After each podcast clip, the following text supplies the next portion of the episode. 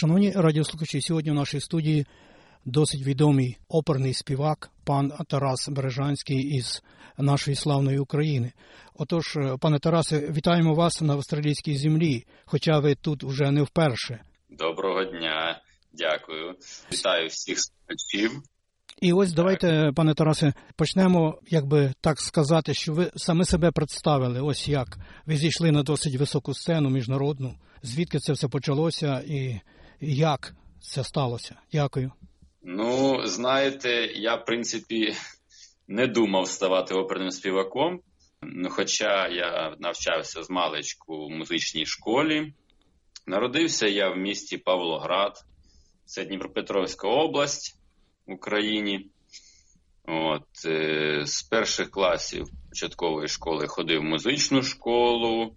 Батьки в мене не музиканти, ну, але віддавали мене на музику і всесторонньо розвивали. От. І малював я тоді в дитинстві, і куди тільки не ходив, танцював, карате і все таке інше. Тому не думав я про оперну саме кар'єру, да навіть я й не знав, що таке опера а взагалі. Ось, ось як Але... це все-таки сталося? Але отак, от йдучи, йдучи далі, розвиваючись в музиці, вступив я після школи в Кривий Ріг, вступив до музичного педагогічного факультету. І там викладачка в мене була якраз по співу, по вокалу, то вона вчилася якраз в Київській консерваторії, то вона, в принципі, вже мала професійну таку освіту, і вона це почула в мені якісь початки, такі задатки в мені, що є щось в мене. І вона мене надихнула вступати також в Київську музичну академію, Київську консерваторію колишню. От, і там навчатися. Ну і звідти я вже почав професійно зростати. Вже тільки там я в Києві зрозумів, що таке взагалі професія моя нинішня оперний спів. Я пробував спочатку на оперній в оперній студії виступати при консерваторії. Там у нас є такі, якби спеціально практикуються вистави, даються силами студентів, силами академії. От. І вже після навчання, хоч і було це зовсім нелегко, і шлях довгий пройшовся, але я все-таки вступив на роботу в Київську оперу. Я прийшов до Київського оперного театру, послухався, ну і мене взяли тоді. Ну і трохи згодом, в принципі, паралельно з цим я там приймав участь у різних міжнародних конкурсах і виграв один міжнародний конкурс в Естонії. І тоді вже почалася моя міжнародна кар'єра. Запросили мене після конкурсу в Берлінську оперу Deutsche Oper Berlin, заспівати там невеличку партію, як е, тому, хто виграв конкурс, якби. От і звідти вже почалося вже один контракт за іншим. А сюди я потрапив дуже цікаво. Був я на одному прослуховуванні от, на якому співав прослуховування спеціальне. Там для багатьох було театрів, для багатьох артистичних директорів, і один з них був Ліндон Террачіні, артистичний директор опери Австралія, який почув мене в 2018 році і запросив на 2018 рік на контракт заспівати з парафучілі в опері Ріголетто. І це був мій перший візит до Австралії в 2018 році. Я ніколи навіть не міг уявити, що я сюди потраплю. Навіть у мріях не було такого. Бо це дійсно це видатна опера, оперний театр. І Австралія, взагалі, якась ну, так дуже манила і цікавила. Ну я навіть не міг уявити, що я зможу так сюди потрапити. І так сталося. І тоді, вже після того, я співав і коліна в Богемі тут. От. І ще одно, ще це була найперша постановка найперша прем'єра Аттіли. До ковіда якраз е, була прем'єра, відбулася там перша прем'єра, друга вистава, і все відмінилося. Все стало. Ну і от я знову повернувся продовжувати те, що почав. Ось е, скажіть, будь ласка, е, коли ваші концерти е, з вашою участю починаються у цій новій, ну вже не новій ролі, але мабуть після ковіду вона стає знову новою. Ну так, а тіло я маю на увазі. Вона нова. Так, все одно, якби ця партія нова, тому що тоді навіть не встигли зрозуміти, навіть знаєте, так воно швидко пройшло, і потім довга така перерва, була довга підготовка до цієї постановки з режисером італійським, який ставив її в Ласкала. От Зараз вистави пройдуть е, з 29 жовтня. Буде перша вистава, прем'єра, якби поновлення. Потім 1 листопада, 3 і 5. Чотири вистави заплановано. От, е, Мало чотири, але я вважаю, що мало, але хоч щось. А ось е, скажіть, будь ласка, чи ось можливо якісь плани є е, з цією оперою десь поїхати в інші міста Австралії, чи тільки в Сіднеї буде, і і може за кордон? Зараз поки що тільки поновлення йде в Сіднеї. На самому початку, коли е, в 2020 році ця прем'єра готувалася, це навіть була і австралійська прем'єра цієї опери, тому що вона в Австралії не ставилася раніше, не йшла. От. І це була спеціальна копродукція з оперою Ласкала Міланською, от, видатною. Вона планувалася також і в Мельбурні тоді, коли в 2020 році. Але звісно, що із за ковіда відмінилося все, і всі сіднейські вистави відмінилися, і звісно, потім мельбурнські також відмінилися вистави. От наразі не знаю, чи буде вона ще ставитися зараз в Мельбурні чи в інших містах. Вона взагалі йде. Я знаю, і в Італії, звісно, її дуже люблять. І по світу зараз її ставлять. В мене поки що немає контрактів на цю оперу. Але коли знаєш партію, коли вже тебе є якби досвід, то в принципі це легше отримати новий контракт, і коли вже знають менеджери, що ти співав, то вони тебе ще може запросять. А ось Тому це легше. А ви скажіть, будь ласка, ви працюєте тепер, так би мовити, вільним е, співаком тільки за контрактами, чи, чи як це відбувається? Чи на кожну оперу, е, скажімо, постановники вибирають артистів? Ось вам пощастило, бо досить, е, так би сказати, плеяда велика відомих акторів будуть з вами виступати. Так. Я ще така цікава історія получилася з тим ковідом, що я як із е, виставою Аттіла, що я якраз напередодні, як їхати сюди в 2020 році на цю виставу, на цю прем'єру, я якраз е, звільнився з Київської опери, тому що ну не міг бути якби вже постійним її членом, тому що я багато вже мав контрактів, їздив і був якби став фрілансером. От і дійсно ну просто були багато вже підписаних контрактів, але вони потім всі повідмінялися. Да, Це було дуже так незвично і незручно. І тоді я вступив вже. Коли вже був ковід, все мене запросили Львівської опери. Сказали, чому ти зараз? Ну тобто, тебе є час, от в нас є бажання, давай будемо працювати у Львівській опері. Там також іде багато цікавих вистав, і вона дуже така прогресивна європейського рівня оперний театр. От і Хоча я їздив також е, і під час коронавірусу, там були заплановані, були так цікаво. Теж ми пройшли весь процес у Франції, в Ліоні, постановочний процес. Е, все від вже було відрепетировано до генеральної репетиції. Дійшли, а потім зняли також вистави в Ліоні і в Парижі мали бути. От. Ну, але все воно все одно, то що досвід отриманий, завжди знадобиться. У вас дуже багато е, виконаних е, ролей, так би мовити, е, в різних операх світу. Ось скажіть, будь ласка, яка роль вам найбільше подобається, і з якою ви виступали найбільше на сценах світу? У мене якраз зв'язано якраз з оперою Австралія такі дуже щемливі почуття, тому що це якби такий початок, перший сюди приїзд, і взагалі це в принципі можна сказати, такий, ну, це початок моєї міжнародної кар'єри, бо я тоді до цього також небагато дуже ще виступав. От, Це була якраз опера е, Ріголетто, партія Спарафучілі. Вона мені дуже подобається. Вона не така, звісно, велика і розгорнута, як партія партія Аттіли, також Верді написав, але вона така мені, як ви розумієте, нагадує мої перші кроки професії, і ну, дуже подобається. І вона мені на голос лягає добре. То з нею в мене багато зв'язано таких почуттів щемливих. Також це партія Коліна. Я дуже її багато виконую зараз в богемі, опери Богеми Пучині.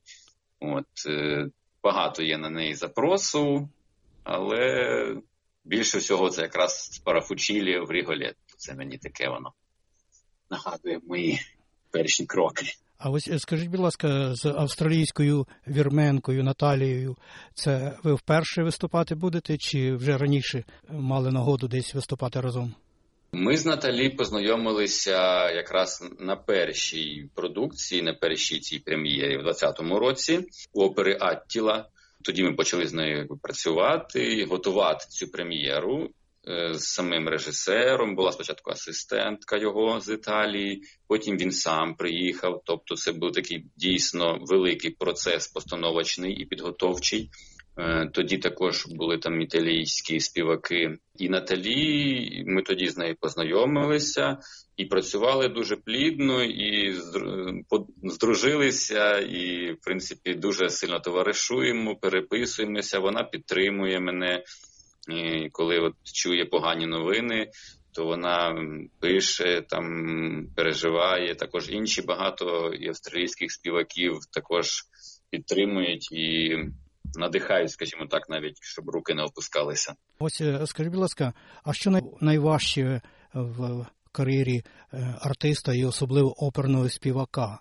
Ну тому що опера це досить е, популярний і, так би мовити, своєрідний вид такої мистецької творчості.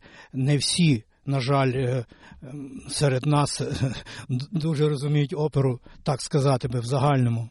Дійсно, я згоджуюся, що це дійсно складний жанр і багато такий шаровий, тому що йде і спів, виконавська майстерність, плюс акторська гра, багато інших складових, там як світло, ну там декорації, все все все інше, маш, ну, ці масштабні сцени, якісь там хорові чи мі, міманс. Ну тобто, це такий е, жанр. Скажімо, складний з е, якби складається з багатьох складових, але для сприйняття я не скажу, що складний. Дуже є багато опер і таких е, зрозумілих, і в принципі люди навіть не підготовлені можуть іти і слухати, і е, відчувати насолоду, тому що. Тим паче, от, ну, для мене в цей час зараз дуже дійсно складно, більше емоційно.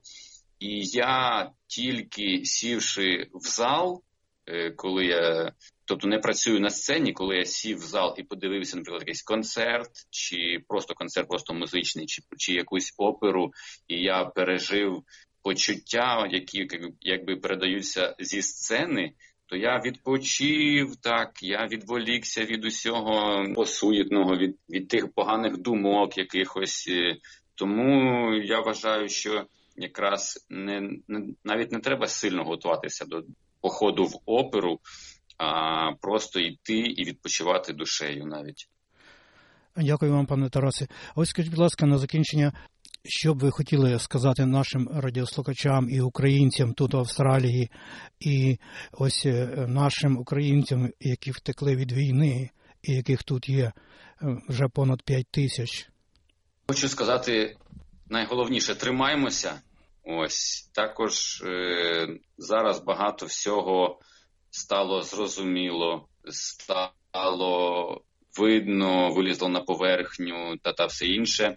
І найголовніше зараз дійсно триматися, триматися купи, триматися всі разом і розуміти, що ми переможемо. Це по-перше, тому що за нами правда.